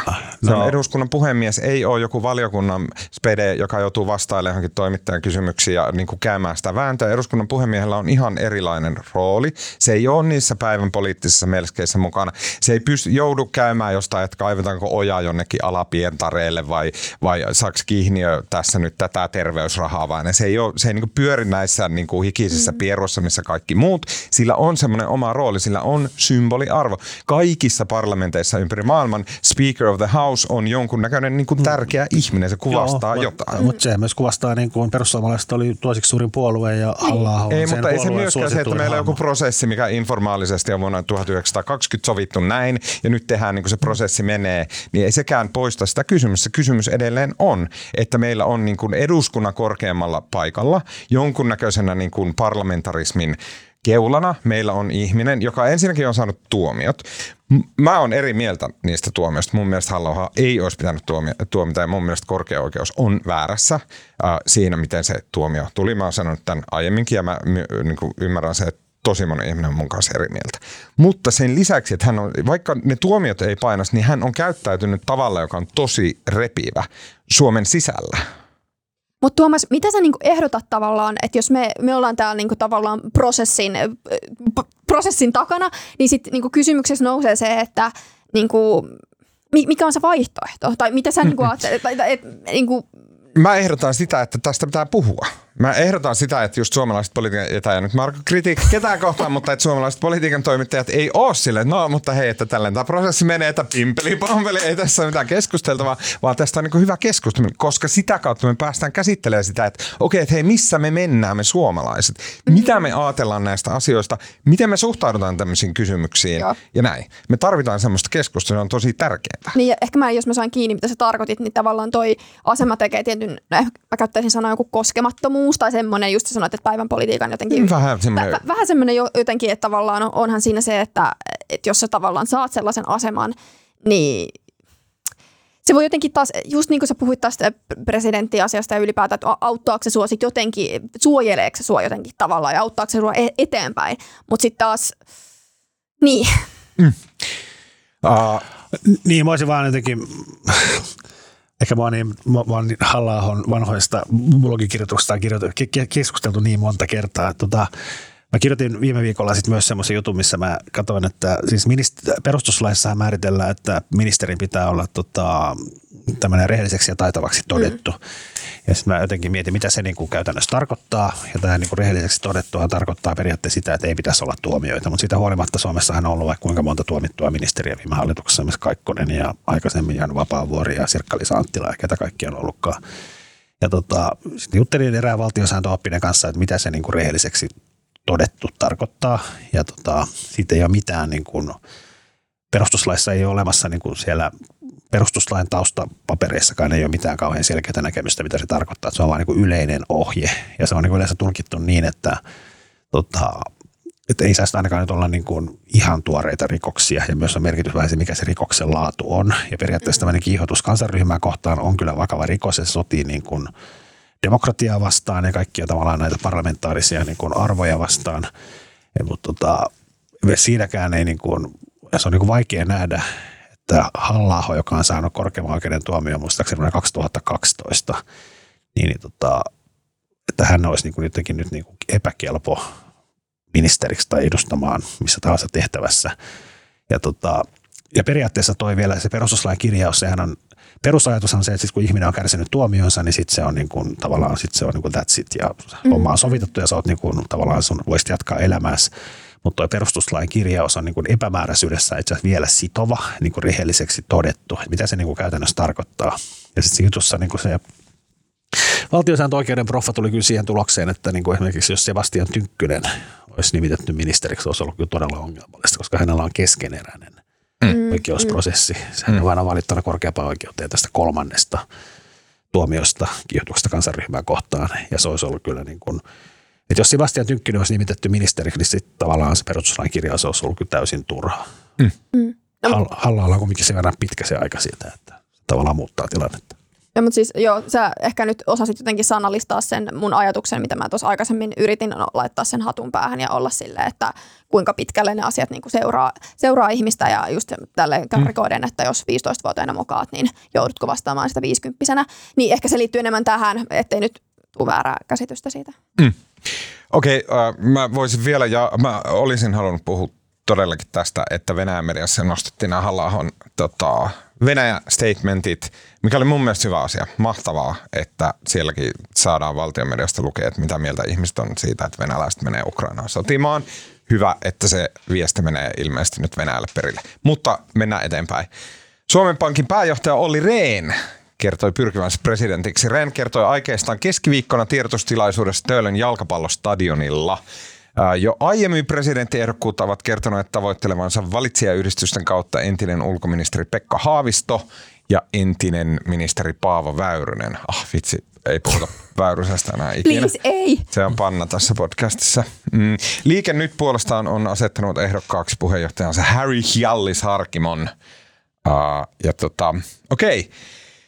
Olli Rehn on ehkä jo ennen Pekka Haavistoa se oli silleen, että, aa, että Olli Rehn, niin kuin, että sehän nyt varmasti on siellä ihan kärkikahinoissa. Siis silleen, että tämä oli tyyliin viime se on ollut tiedossa heti sen jälkeen, kun Niinistä valittiin toiselle kaudelle, niin kaikki tavallaan tiesi, että no okei, okay, Rehn on sitten seuraavana putkessa. Ja sitten siihen niin kuin liittyy semmoista, se on käynyt sen, niin kuin nämä suomalaiset broilerit lentelee silleen, että ne käy siellä Suomen Pankissa ja tota, Euroopan investointipankissa jossain tämmöisessä ha- hakemassa jotain niin aivan typerää gravitasta itselleen. Olli Rehn oli siis EU-komissaari. Ja niin, just näin. Ja se on ihan sama asia kuin EIB. No ei niin, mutta Niinistä oli EIPssä ja Olli Rehn oli Suomen Pankissa. Näin, ja se kuuluu se kuvio, että käydään hakemaan tätä niin kuin tiukan talousmiehen tota prestiisiä jostain pankista ja sitten voidaan mukaan niin kuin teeskennellä, että ei tässä olla mitään politiikkaa, koska me ollaan vaan niin pankkiireja. Näin. Okei, äh, Olli Rehn on niin pitkään kiertänyt sitä kehää, jonka, jonka niin keski, keskipisteestä sitten löytyy se presidenttius. Joten se oli tavallaan aika latautunut se, että okei, että no nyt se tulee ja niin kuin nyt nähdään, että miten tämä niin kuin keskustalaisen politiikan silleen niin kuin, niin kuin Olli Rehn, wow, mikä Suuri näin. Niin, just näin. Ja olihan se niin paha, niin semmoinen low energy. Siis se oli tosi hyvää niin unilääkettä. Tosi semmoinen, uh, semmoinen niin mutisia silleen, no jos nyt joku, jos nyt keskustan piirin kanafarmarit edes äänestää ja näin. Ja niin kuin, Ää, tosi jotenkin. Se pisti mut kyseenalaistaan koko Suomen kansakunnan, että miksi me ollaan tällaisia. Että toi heppo, jossa tuommoinen vitun ruma konttorin seinä siinä takana. Joo, siellä oli ne jalkapallokuvat, mä ymmärrän sen, mutta se oli silleen niin, kuin niin ei näyttävä se ympäristö. Ja sitten se niin kuin vähän silleen semisti kääntynyt nurkkaan päin. Ja jotenkin en mä tiedä. Oli tosi lässähys kyllä Olli Rehnin uh, Joo, mä ihmettelen kyllä, vaikka se on, Olli Rehn on, hän itse kauhean mielellään korostaa tätä omaa jalkapallohistoriansa ja näin, ja tota, oli se silti vähän koomista kyllä se paikkavalinta. Että no, se voinut pitää se vaikka Suomen Pankissa siellä Gallen Gallelan maalauksen edessä, jossa on kaikki kehyksessä on hakaristeja. Mutta siis mä oon kyllä, äh, sorry. Sano, ei, ei mitään. Joo, niin siis mä oon oikeasti vaan niinku tuomassa sun kanssa niinku samaa mieltä siitä, että, et voisiko saada pikkasen jotain semmoista show-elementtiä. Siis, Vähän. Siis, tota, jos mä saan kertoa anekdootin siitä, että kun mä olin katsomassa klassista musiikkia Kaliforniassa – viime kesänä. Ja mä olin silleen, että niinku, ilotulitukset ja silleen, että porukka syö pizzaa katsomossa ja sitten mm. silleen, niinku, tiedättekö, silleen mylvii, silleen, koska katsoo niin. rockikonserttia. Niin silloin mulla tuli, tiedättekö, sellainen olo, että, että niinku, vähän silleen häpes häpeisi oli silleen, että, niinku, että kyllä meidän Suomessa on asiat hyvin, että meillä on niinku tyylikästä klassinen musiikki, me tiedetään mennä tuonne operaan, operaan ja siellä on niinku noi... Ai mun mielestä toi, toi kuulosti ihan helvetin hyvältä toi pizza ja näin. Eikö siis just se, että meillä on tyylikästä, meillä on oikeat lasit, meillä ei ole mitään muovimukeja ja porukka ei ole silleen niinku aivan niin kuin tuhannen taalan kännissä jossain niin kuin klassisen musiikin katsomussa, okei. Se oli kesätapahtuma, mutta tavallaan, että mulla tuli niin kuin mä en voi sille mitään, että mulla tuli tavallaan tämä anekdootti mieleen siitä, kun mä katsoin sitä öö, mm. että tavallaan joo, ollaan tyylikästä, ollaan valtionpäämies niin hengessä messissä, mutta sitten että tavallaan ei tarvitse sille olla silleen, niin kuin, että voi ei, voi ei liikaa show-elementtiä, mutta sitten tavallaan oli myös sellainen, että voitaisiko pikkasen niin kuin ehkä ottaa jotain sellaista. Mä en nyt tarkoita mitään semmoista niin kuin amerikkalaista politiikkaa, vaan niin kuin tämä jotenkin, että vois vähän, vähän niin kuin, please. Joku voisi tietää silleen, että aa okei, okay, tähän mun pressavaalikampanjat, niin näihin, niihin tulee niitä kameroita. Ja sillä, että mä oon niiden kameroiden eessä ja ne kuvaa mua. Se voisi olla sille ihan hyvä lähtökohta ymmärtää. Ja, mutta ehkä mä, mä luulen, että kaikki oli niinku täysin harkittua. Tämä oli tämmöinen täysin niinku Joe Biden hommeli. Että siis samalla tavalla kuin niinku, silloin, kun on kauhean härdeli päällä ja Trump presidenttinä, niin amerikkalaiset halusivat sinne semmoisen harmaa miehen, joka puhuu hitaasti ja niin kuin tasapainoisesti. Niin sama on nyt Suomessa. Tämä on, Olli Rehn on tässä käyty, käyty kaikki Suomen tämmöiset politiikan konsultit läpi ja ollaan tarkoituksella vedetty tämä näin niin kuin tavallaan B-luokan lavasteisiin ja tämmöisen matalan, matalan profiilin Mä julkkaritilaisuuteen. Ja sitten siinä pääsee niin Olli Reenin omimmillaan silleen rauhallisena puhumassa. Ja on semmoinen tasainen, rauhoittava voima, jota suomalaiset kaipaavat tässä Mä uskoisin ton, jos joka ikinen suomalainen poliittinen tämmöinen tilaisuus ei näyttäisi ihan yhtä paljon. ja siis mulle tuli vaan sellainen olo, että yritetäänkö tässä jotenkin nyt olla sille, että porukka on katsonut, että hei, että äh, Niinistöstä tykätään, niin voisiko tästä jotenkin ottaa niin kuin, silleen, mallia, mutta sitten että se on mennyt vähän silleen niin kuin matkalla pieleen, että silleen, että, että vähän niin kuin kopioidaan suoraan kaikki tämä, niin kuin, mikä valitsee yhdistys, me, meininki ja muut, niin silleen, että hei, toi onnistu, tehdään sama, ja sitten sä oot silleen, että vaan teettekö se reaktio on silleen lievä myötähäpeä, eikä se, että niinku, hei jes, hieno oma uusi idea. Joo, Vähän kyllä. silleen, että hei, Joo, tässä on, nämä valitsijayhdistykset jotenkin on niin kuin, musta se on ensinnäkin tosi rasittava buumi. Mä jotenkin ymmärrän sen Niinistön halun, kun istuva presidentti on ehdolla, että se valitsijayhdistys on jollain tavalla looginen. Mutta nyt sekä sitten Haavisto että Olli Rehn perustaa valitsijayhdistykset ja se on, se on ollut myös se syy, miksi ne on pitänyt ilmoittautua tavallaan näin aikaisin. Tässä vielä jossain vaiheessa mehän saatiin selville myös niin kuin Kyllä, mutta tässä vaiheessa kaikki oli sitä mieltä, että mitä myöhemmin ilmoittautuu, sen parempi. Ja kokoomuksen ehdokas todennäköisesti tulee varmaan vasta elosyyskuussa. Ja niin kuin siitä on hyö, koska tämä vaalikampanjat alkaa vasta syksyllä, niin siitä on niin kuin ehdokkaalle vaan haittaa, että se on niin kuin kesän tässä niin kuin sen ehdokas leima otsassaan niin kuin tallustelee. Mutta syy on se, että niin kuin 20 000 kannattajakorttia se on todella paljon. Di- Digi, niitä ei voi kerätä digitaalisesti, mitä kerätä niin kuin lapuilla. Ja se on niin kuin ihan helvetimoinen homma. Ja niin kuin, tämähän on ihan mahdollista, että, niin kuin, että Pekka Haavisto ja Olli Rehni menee niin kuin viikkokausia kuin kesä siinä 20 kortin keräämisessä. Jossain vaiheessa media rupeaa kyselemään, että paljon teillä on niitä kasassa. Ja kun ne sanoo, että meillä on 611, niin onhan se nolo. Uh, tota, uh, joo, toho, et, onko siinä ehkä vähän semmoinen ajatus, että keräessään niitä kampanjakortteja, niin sitten samalla niin kuin innostetaan Kyllä. jengiä siihen. Kyllä, mutta se on niin kuin, sitten siinä on musta vähän kahtalainen niin kuin, katso Pekka Haavisto, silloin kun hän ilmoittautui, ja siis tuossa tuossa tuota, rautatietorilla oli tota, hänen tämmöinen piste, missä kerättiin näitä lappuja, ja siellä kaikki keräjät oli vihreitä, siellä oli Krista Mikkonen, vihreiden ministeri ja tota, muita. Ja niin kuin, mik, mik, miksi niin kuin vihreiden aktiivit keräävät kortteja tämmöiselle valitsijayhdistykselle, joka yrittää, että se näyttää, että se ei olisi vihreä. Niin plus, hei, plus sitten tota, tuolla äh, Haavistolla, niin sillä on nettisivuilla myös vihreiden logo. Joo. Tai, Niin ai- omilla Niin nettisivuilla. mä mietin, että oliko se oma... se oli oma se- nettisivu. Okei, joo, koska mä ja ajattelin... kampanjan nettisivu on eri. Mutta mut vihreät päätti puoluekokouksessaan, että ne tukevat. Ne ovat Niin. niin. niin tämän Pekka Haaviston tämän valitsijayhdistyksen takana. Okei, Että niin. vihreät on niin kuin virallisesti mukana siinä. presidentti tota, ehdokkuus silleen ulkokehällä niin kuin jotenkin levitoi Mika Aaltola, ulkopoliittisen instituutin heppu, niin tota, sitten hän twiittasi tänään tällä tavalla, että tulee tästä vähän jännä olo. Tämä puolueen valitsijayhdistysilmiö. Ihmisiä kai pidetään vedätettävissä olevina. Toisaalta ymmärrän, että murrosajassa pyritään karistamaan tomuja. Luulen, että aitokin puolueiden ulkopuolinen kansanliike syntyy. Okei, eli eikö tämä ollut semisti silleen, niin kuin, että hei mä haluan kansanliikkeen itselleni? Mulla on teoria tästä. Ja myös, eikö, eikö tässä kuitenkin ollut vähän ehkä pointti, että nämä puolueenvalitsija, ää, kun, on, kun tehdään, kannatetaan tätä, niin voit, sä voit kannattaa vaan yhtä tämmöistä niin kuin presidenttiyhden niin kuin valitsijayhdistystä. Sä Yksi voi, ihminen voi allekirjoittaa vain yhden kannattajan Kyllä. tai valitsijayhdistyksen kannatus, Joten kannattajakortin. äh, Reen ja Haavisto molemmat napsii Mika Aaltolan oman yhdistyksen potentiaalisia äh, mm. tota, perustajia näillä kampanjoilla. Mikä Mika Aaltola varmaan sille ainoana ihmisenä Suomessa, mutta kuitenkin ajattelee olevan tosi negatiivinen asia. Äh, ehkä joku muukin, mutta siis tarkoittaa, että hän niinku tuntee sen kaikista kivuliaimmin tämän, miten se mm. kannatus äh, tai se mahdollisuus äh, hupenee.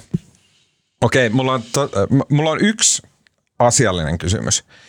Mut mulla, Mulla on yksi asiaton teoria. Okei, mulla, mulla, mulla on asiaton havainto, sit sun asiaton teoria, sit asiallinen kysymys. Mun, okei, mun, no niin, no niin, okei. tää on nyt Sun tosi, ilme näyttää nyt pahalta. No Mä niin, pelkään, mitä okei. nyt tulee. Mä huomasin, että Olli Rehnin pään koko on semmoinen elävä illuusio. Että tota, mä katoin... Oliko äh, tämä sun asiallinen kysymys? Olli Rehnin. Mä katsoin sitä kampanjasivusta ollirehn2024.fi. Ja sitten mä katsoin sillä, mä avasin sen sivun. Mä olin silleen, että ei helvetti, sillä on iso pää. Näin. Ja sitten mä menin Haaviston nettisivulle, haavisto2024.fi, ja mä avasin sen, ja mä katsoin, että ei helvetti, silläkin on ihan jättimäinen pää. Mitkä Näin. kuva-asetukset sulla on käytössä? Joo, joo. Sitten mä olisin, että ei jumalauta, että mä oon löytänyt jonkun suuren, niin kuin silleen, että tämä merkitsee jotain, että näillä on molemmilla ihan jättimäiset päät näillä eturivin presidenttiehdokkailla. Mutta koska mä oon tunnollinen journalisti, niin sitten mä menin meidän kuvaajille, kuvatoimitukseen, että hei, että avatkaapa nämä nettisivut, että te olette kuvien ammattilaisia. Että kertokaa mulle, että miksi, nä, miksi näissä kuvissa näillä molemmilla niin jä- aivan giganttiset päät. Ja sitten meidän kuvaaja sanoi, että ei, että päinvastoin, että Reenillähän on poikkeuksellisen pieni pää. Ja sitten mä niin katsoin sitä kuvaa uudelleen, ja totta, yhtäkkiä sen pää näytti tosi pieneltä. Ja sitten mä en pystynyt selittämään tätä, muuta kuin, että, että sen pää on semmoinen illuusio, joka liittyy, se liittyy jotenkin siihen katsojan sen hetkiseen henkiseen. Voi luoja. mutta, mutta siitä me oltiin kaikki samaa mieltä, että itse asiassa Haavistolla on poikkeuksellisen iso pää ja Olli Reenillä on poikkeuksellisen pienet kädet. Mä en jatka tota eteenpäin yhtään. Onko sulla jotain, mitä sä haluat Marko kommentoida? En. Sanossa jotain. no niin, mä, mä nyt, se ei vaan, sori Tuomas, siis toi, se mitä mun piti sanoa, niin oli tää tota Aaltolaan liittyvä tämä öö, epäsopiva teoria, mutta siis se liittyy tähän, Liittyykö se hänen päähän? se ei liity millään tavalla hänen päänsä, mutta itse asiassa nyt tämän sun puheenvuoron jälkeen tämä voi kuulostaa tosi pahalta. Mutta siis anyway, ö, tavallaan siitä mediasuhteesta, että kun sehän on ollut semmoista flirttailua, että ollako vai eikö olla. Niin siis mä en tiedä, tota, Oletteko te kuullut sellaisesta ö, esimerkiksi deittailu- ja Tinder-maailmaan liittyvästä semmoisesta tyypistä? Teettekö semmoinen niin murustelija? Eli antaa aina semmoisia niin murusia ihmiselle, joka on vähän kiinnostunut, silleen, että se just niin kuin jaksaa roikkuu perässä, silleen, että ok, vähän vielä kiinnostaa, mutta silleen oikeasti on niin kuin sapettaa ihan hitosti, että eikö toi, eikö toi nyt niin kuin tajua, että mm. niinku, et, et, niinku, et mua kiinnostaisi, mutta sua ei tyyppisesti, niin sitten se, että se murustelee just sen verran niinku semmoisilla väliajoilla, että se niinku saa huomioon ja, ja ihmiset kiinnostumaan. Mitä Jaa, te olette mieltä okei. tästä mun epäsopivasta teoriasta? Joo. No, Musta pitää täsmälleen paikkaansa. Nyt ongelma on vaan se, että kun mediakaan jaksaa näin innostua hänen muruistaan. Niin, se, se pointti on, että jossain vaiheessa se kiinnostus laantuu. Tätä taktiikkaa ei voi liian pitkään. Että sit pitää joko sitoutua tai sitten niinku lähteä swipaamaan muualle. Okei, okay. viimeinen, koska mä en voi jättää tota, tätä asiaa nyt tähän pääasiaan, enkä tuohon Tinder-asiaan. No niin, mua mietityttää se, että kun presidentin roolissa, ja nyt tavallaan mun mielestä tämä on tämmöinen asia, mikä on pakko olla ö, isolla meidän suomalaisten mielessä silloin, kun me mietitään näitä Haavistoja, Reeniä ja Aaltolaa ja, ja tota, kaikkia näitä muita. niin on se, että presidenttihän oli menossa poispäin. Se oli vaipumassa semmoiseksi niin totaalikiiltokuvaksi. Niinistä itse puhui joskus tämmöistä unilukkarista, joku, jonkunnäköinen semmoinen niin eteerinen voima, joka hoveroi Suomeen ympärillä ja sitten niin sanoo jotain kun moraalista silloin, kun käydään jotain keskustelua, jotain tälleen. Et se oli menossa tosi tämmöisen niin kuin, silleen niin kuin, ei, semmoiseksi vaan niin kuin kuvajaiseksi jostain, semmoista toiveiden tynnyristä, joku tällainen, näin. Mutta Eikä sitten, se ollut vain menossa, vaan perustuslain, perustuslaissa 2000 voimaan tullessa uudessa perustuslaissa silloin presidentin valtaoikeuksia leikattiin tosi dramaattisesti ja sen jälkeen oli nipsitty vielä pari kertaa lisää, että se on myös ihan faktuaalisesti muuttunut. nyt on tapahtunut joku ihme muutos, missä sit, ja nämä natot ja turpot ja urpot ja muut liittyy tähän, niin että yhtäkkiä presidentin valta on selkeästi kasvanut. Presidentillä on, niin kuin se määrittelee, se sanoo, sille pitää taas pokkuroida, se, se, niin kuin, se menee NATO-pöytään ja sanoo silleen, että Suomi tuo tankkeja ja kyllä me taistellaan ja nyt hävittäjät Venäjälle ja niin kuin, Ukraina, näin, niin, niin, niin et, et, et yhtäkkiä sillä on taas väliä sillä presidentillä ja sitten se taas jotenkin kuulostaa, kun vai presidentissä niin se, se ajatus on, että okei, no me äänestetään presidentti, että se on ihan yhtä demokraattista, mutta sitten kun presidentti ei vastaa kenellekään, se ei niin kuin, se kuuden vuoden välein ihmiset voi ottaa kantaa siihen, että mitä se on tehnyt. Se on tavallaan niin kuin hyvin epädemokraattista. Jos presidentti istuu, jos sille on, sillä on valtaa vaikka päättää jostain NATO, meneekö hävittäjät Ukrainaan tai jotain tälleen, tai että sillä on valtaa niin kuin vaikuttaa Naton sisällä tai tehdä jotain päätöksiä, jotain tälleen näin. Niin sitten presidentti ei tarvi vastata siitä kenellekään, paitsi ehkä viiden vuoden päästä vaaleissa äänestäjälle. Ja se taas eroaa esimerkiksi pääministeristä, joka joutuu vastaamaan tekosistaan eduskunnalle koko ajan, joka päivä joutuu vastaamaan. niin se kuulostaa vähän silleen, että aa okei, okay, että meidän pitää olla hereillä sen kanssa, että jos presidentin val- valtaa kasvatetaan, niin se presidentti ei vastaa siitä koko ajan jollekin. Se on niin kuin sillä tavalla paljon itsenäisempi. Onko tämä hyvä, huono? No, kyllä siis mä oon tämmöinen suuri, suuri niin parlamentarismin kannattaja, että mun mielestä, mun mielestä pitäisi entisestään siirtää valtaa parlamentille ja kyllä musta tämä varmaan tulee, sitten kun Niinistön kausi loppuu maaliskuun lopussa, niin, niin sen jälkeen varmaan alkaa sitten tämmöinen eduskunnassakin valmistelu perustuslain muutoksista, jossa että onhan tämä hassu tämä NATO-edustustilanne, että tota, Vilnan NATO-huippariin lähtee niin kuin presidentti, ulkoministeri ja puolustusministeri ja pääministeri ja himaa. Mm. Mm. En mä tiedä. Tästä pitää keskustella. No niin, mutta ei puhuta nyt. Okei, okay, vielä viimeiseksi. Uh, Tämä on, on synkkä aihe. Yritetään olla puhumatta kovin niin kuin, ahdistavia. Uh, sunnuntaina kadonneen Titan sukellusveneen kyydissä olevilta matkustajilta uh, tai, tai niin kuin huoli painaa näitä matkustajia kohtaan. Ongelma, jos äh, se Titan sukellusvene on edelleen ehjä, mistä meillä on minkäännäköistä tietoa, on se, että äh, jos se on ehjä, niin vaikka nämä matkustajat olisivat siellä hengessä, niin heiltä loppuu happi ennen pitkää. Ei tiedetä ollenkaan milloin se loppuu, mutta arviot esittää, että tänään. Ähm, tähän etsintään on jo valtavasti osallistunut. Mun mielestä se on niin kuin Yhdysvaltain rannikkovartiosto ja Kanadan laivasto, jotka on ottanut vastuun tästä etsinnästä, ja, mutta siihen on liittynyt niin kuin kaiken näköistä putkenlaskualusta ja niin kuin syvämeren alusta ja, ja kaiken näköistä miehi, miehitettyä ja miehittämätöntä sukellusalusta. Uh, Mutta ongelma on se, että mm, tota, sukellusaluksen etsintäalue on valtava, yli samankokoinen kuin Uudenmaan ja Pirkanmaan maakunnat yhteensä ja sitten semmoista niin muutaman metrin kapselia etsitään näin isolta alueelta. Se mm. vaikuttaa tosi epätoivoiselta.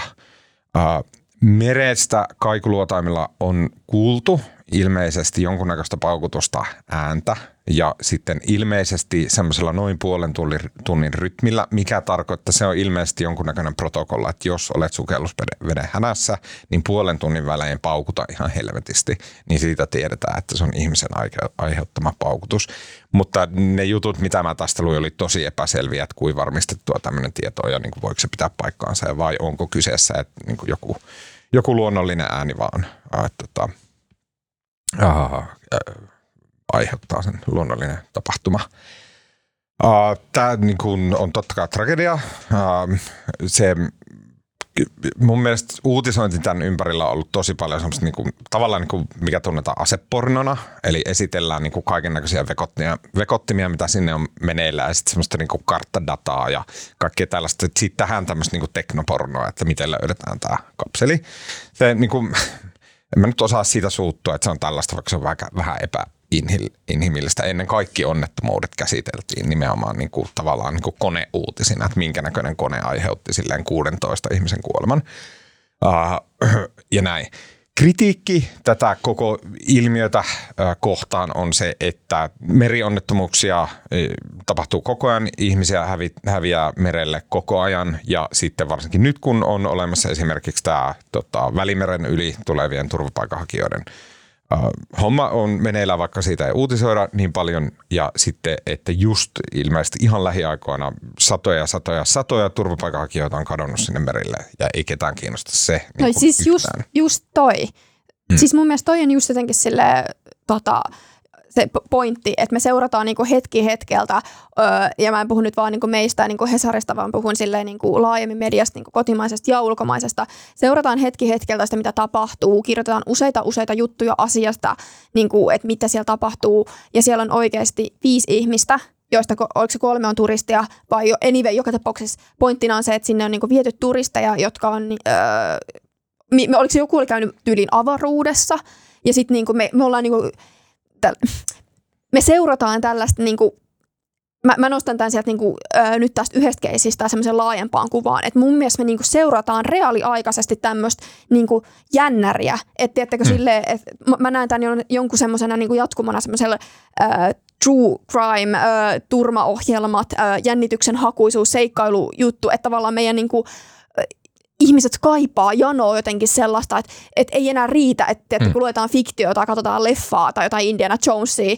ja sitten sit ollaan vaan silleen, että ei kun me halutaan sen niin kuin suurin piirtein öö, semmoinen, niin kuin, että näinkä monta minuuttia happea on jäljellä laskuri. No Mm. okei, okay, tällaista mä en ole nähnyt, mutta, mä oon mutta mä kuulin, että sellainen on. joo. Joo, niin sitten jotenkin silleen, että et mun mielestä onko tämä niinku mennyt ihan liian pitkälle. Ja kun mä mietin sitä vielä, että tässä on just nämä niinku, vapaaehtoisesti sinne menneet. Ja sitten kun tämä ei ole vaan tämä yksi keissi, vaan tämä on silleen, että hei, muistatteko Taimaa luolapojat? Millaista uutisointia siitä oli Chilen kaivosturma, äh, niinku, se, että no sitä Chileä mä en enää niin muista, sitten on niin kauan aikaa, millainen se uutisointi on, mutta tavallaan se, että Se oli hyvin saman La- se- joo, ja Miljardi ihmistä katsoi sitä Joo, striimiä. ja silleen niin kuin niin kuin laaja, laaja jotenkin sellainen, että seurataan livenä ja jotenkin toivotaan ihme parantumi, eh, parantumista vai ihme semmoista pelastumista. Mm. Just hiljattain oli se niin kuin viidakko, viidakkokeissi siitä, kun se, oliko se lentokone oli mennyt ja sitten ne lapset siellä jotenkin ihme, Aa, ihme niin olikin, joo, joo, ja, joo. ja, ja sitten tavallaan, että jotenkin ihmiset janoo sellaista, että nyt, nyt selvitään. Ja sitten just tavallaan, että tämä oikeasti voi päättyä tosi tragedisesti. Mit, miten niin tämä niin klousataan? Mm. Todennäköisesti oikeasti on jo päättynyt. Niin, se on mahdollista tämän podcastin niin nauhoitusaikana, että me ei edes tiedetä, niin, mutta jotenkin, Näin on, mä oon ihan samaa mieltä, mutta toisaalta tämmöistä niin kuin, just tota, niin kuin Saimaan niitä luolapoikia tai tämmöistä tapausta, tämä on jotenkin niin, tää on jollain tavalla niin kuin vaikka karmea ja surullinen, mutta jotenkin niin kuin kutkuttava. Tässä on niin kuin Mm. tavallaan poikkeuksellisuutta ja draamaa. Tässä on Titanic ja niin kuin Mm. vaikka mitä. Ja sitten tämä on niin kuin, jotenkin niin kuin, tämä on niin kuin helposti niin kuin handlattavissa. Tämä, on niin kuin, tämä ei ole semmoinen, että välimerellä hu- hukkuu, häviää tota, iso määrä pakolaisia niin kuin jossain vaiheessa merellä on. Tässä tiedetään aika tarkkaan, missä ne on, että niin mitä voidaan seurata. Tämä on Mm.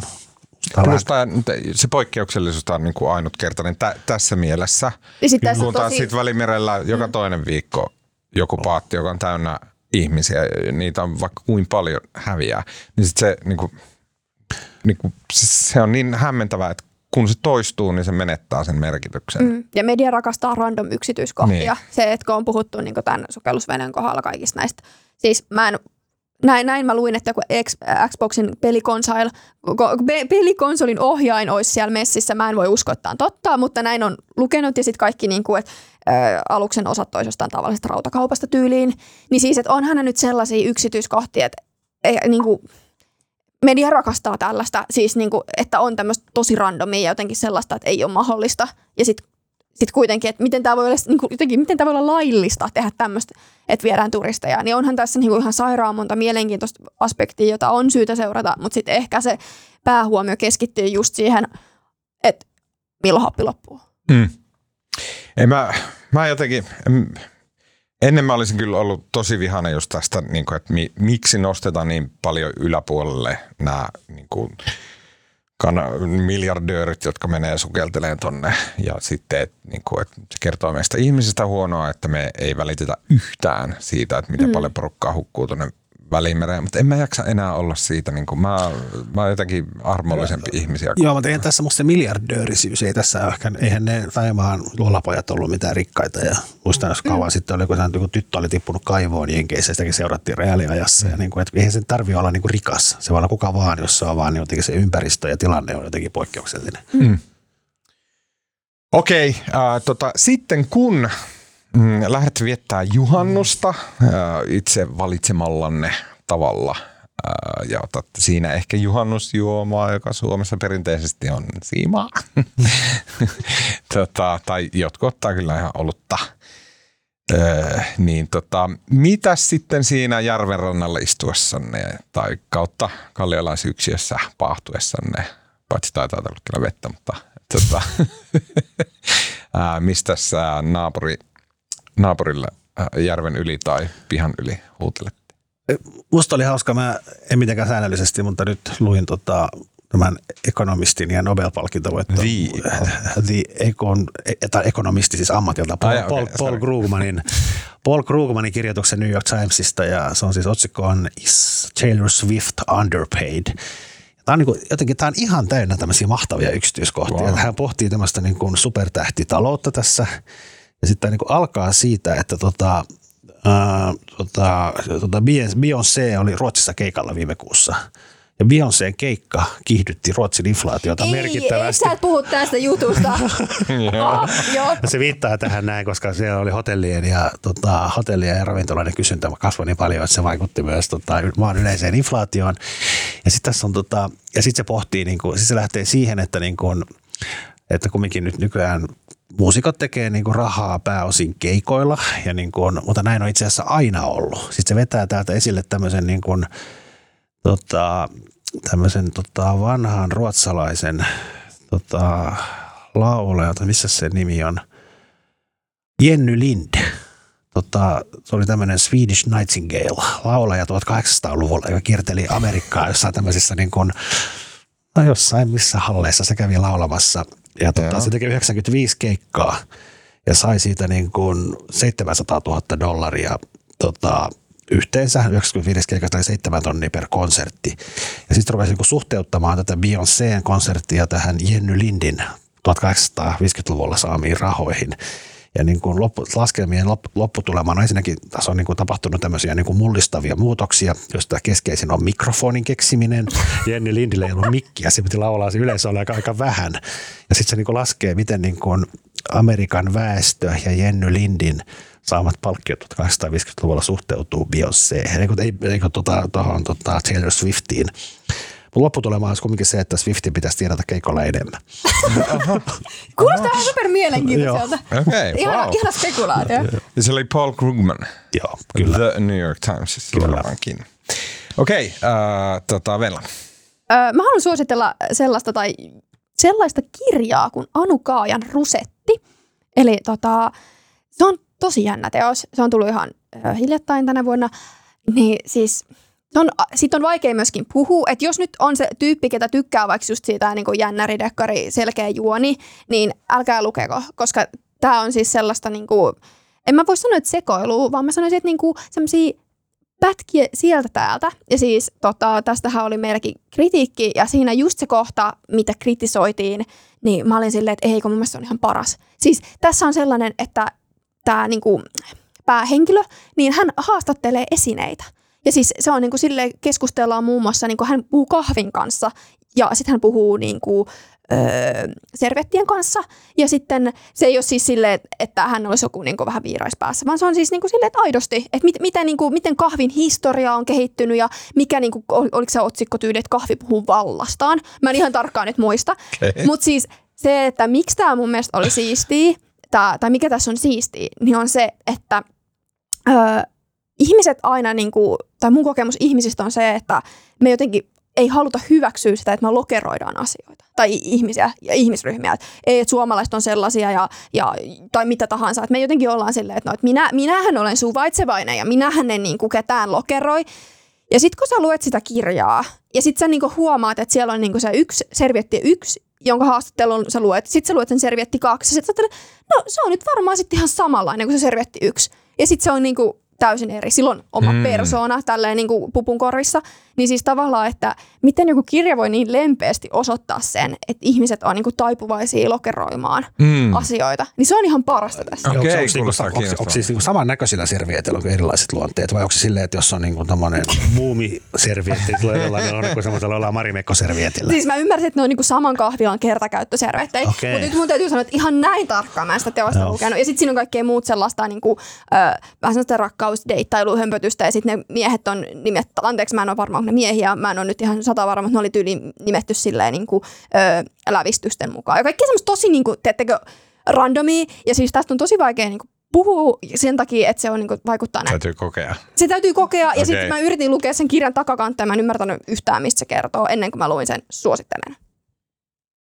Mä luin vähän aikaa sitten, äh, ja lukemalla mä tarkoitan kyllä kuuntelua, kuuntelin Markku Jok- Jokisipilän, eli eduskuntatutkimuskeskuksen johtajan kirjoittaman persukirjan Perussuomalaiset halla ja Purron linjalla.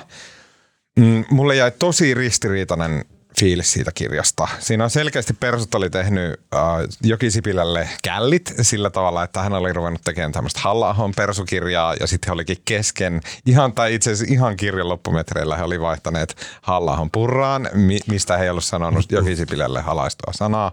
Ja se niin kuin näkyy tässä kirjassa, että, että tota, miten Jokisipilä on joutunut parsimaan kasaan vähän tämmöisen, niin kuin, että miten tämä mukaan onkin Hallahon ja Purran, vaikka oikeasti tämä Hallahon kirja. Tämä kirja oli kiinnostavaa, persojen niin kuin, taustat ja mitä siellä puoluetoimistossa on tehty ja näin on niin kuin, ihan valasevaa ja tällä tavalla. Mutta sitä oli vähän silleen rasittavaa lukea, koska tältä kuulostaa niin kuin, Tältä kuulostaa, tai jotenkin Joki Sipilä silleen niin kuin koko ajan puolustelee persuja silleen Twitteriä vastaan – ja mun mielestä aina, että se on niin iso, iso hälytyskello, jos ihminen ottaa todesta sen, tai jotenkin niin kuin, niin kuin suomalaisia representoitavana sen, mitä ihmiset on Twitterissä. Ja se kuulostaa ihan hoopolta, että sä otat niin kuin, jos Twitterissä silleen niin kuin persojen poliittiset vastustajat, siis muista puolueista sanoo tällä tavalla ja näin, niin sitten Joki Sipilä on tavallaan, että no kun suomalaiset ei ymmärrä persoja yhtään näin. Siinä on niin kuin, vähän semmoinen niin hassu Hassu semmoinen persojen puolusteluklangi. Joo, mä oon lukenut tuon kirjan myös ja siitähän sehän sai aika voimakasta kritiikkiä silloin ilmestyttyään just tästä tämmöisestä niin kuin persu, persu, persujen puolustelusta, mutta, mutta tuota, Jokisipilä teki källit myös tuota oikeusministeriä. Koska hänen niin kuin, no kirjan keskeinen pointti on se, että siinä niin argumentoidaan, miksi perussuomalaisia, per, perussuomalaisia ei saisi kutsua tota äärioikeistolaiseksi puolueeksi. Ja tämä Jokisipilä tuossa kirjassa monen kertaan pointti on se, että, niin kuin, että kumminkin havaat niin kuin virallinen puolue, oikeusministeriö on Kyllä. hyväksynyt perussuomalaisten säännöt ja se ei voi olla niin kuin äärioikeistolainen puolue, koska oikeusministeriö on hyväksynyt sen puolueeksi. Jonkin jälkeen vähän kirjan julkaisemisen jälkeen nämä sinimustat puolueeksi. Ja jotenkin, että ollaan avoimesti fasisteja, niin se ei niin millään tavalla ei sitä Mikä ei oikeasti yhtään naama. Suomessa on täysin ok olla niin fasisteja. Okei. Okay. Tota, mutta kannattaa lukea, se oli siis kiinnostava ja hyvä kirja ja se, se niinku jotenkin vetävästi oli kirjoitettu, mutta se, se, ja se oli kiinnostava myös tämän ongelma, se on hyvä tutustua tähän ongelmatiikkoonkin. Yes, siinä kaikki tältä erää. Kiitos Marko Junkkari. Kiitos. Kiitos uh, Venla Kuoppanen. Kuokkanen. Kuokkanen. Kiitos. Kiitos Venla Kuokkanen. Tota, on ollut vähän pitkä, pitkä podi tää. Uh, tota, uh, mun nimi on Tuomas uh, ja äänen ja kuvan ja kaiken muun mahtavan meille tekee tällä viikolla Janne Elkki. Kiitos Janne. Uh, nyt tehdään sillä tavalla, että minä ja Marko jäädään podcastista pois. Mm, jääkö lomalle? Viikon päästä. Okei, okay. mä jään vasta jos vähän myöhemmin, mutta mulla on kaikkea Excel-hommaa. Tota, äh, tota, ja Venla äh, Kuokkanen. äh, sä ja sitten kesätiimi äh, otatte hommaa sitten ensi viikosta. Kyllä, meillä on hyvä porukka. Joo, niin on. Mä, äh, odotan, en odotan jännityksellä. Okei, okay, ja kuullaan siis äh, ensi viikolla.